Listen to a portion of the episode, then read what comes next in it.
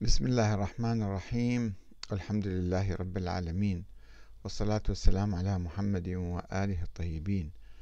ثم السلام عليكم أيها الأخوة الكرام ورحمة الله وبركاته.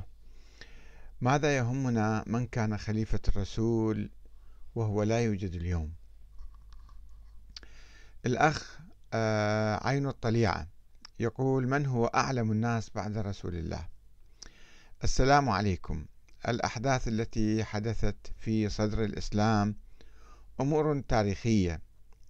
لكن يجب علينا أن نشخص ممن نأخذ ديننا أو بعبارة أخرى من هو خليفة الرسول في علمه لكي نأخذ بقوله إذا اختلف الصحابة في مسألة ما.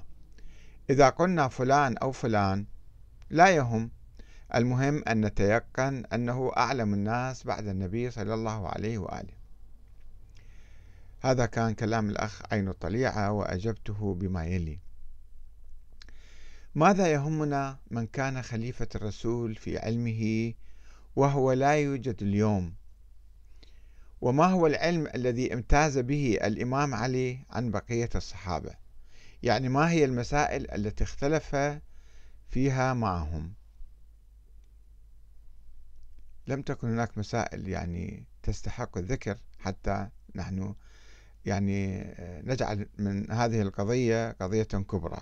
نعم إننا نجد نهج الإمام علي بن أبي طالب عليه السلام أكثر التزاما بالعدل والحق والحرية والشورى في مقابل نهج معاوية بن أبي سفيان الذي لم يكن يهمه إلا الوصول إلى السلطة.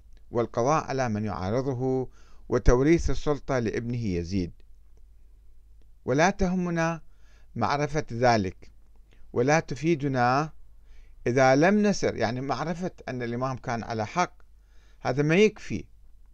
الإمام كان أعلم الناس الإمام كان آه، أحق آه، بالخلافة مثلا. هذا يعني ماذا يفيدنا اليوم إذا لم نسر على خط الإمام علي؟ بتحقيق الحق والعدل والحرية والديمقراطية.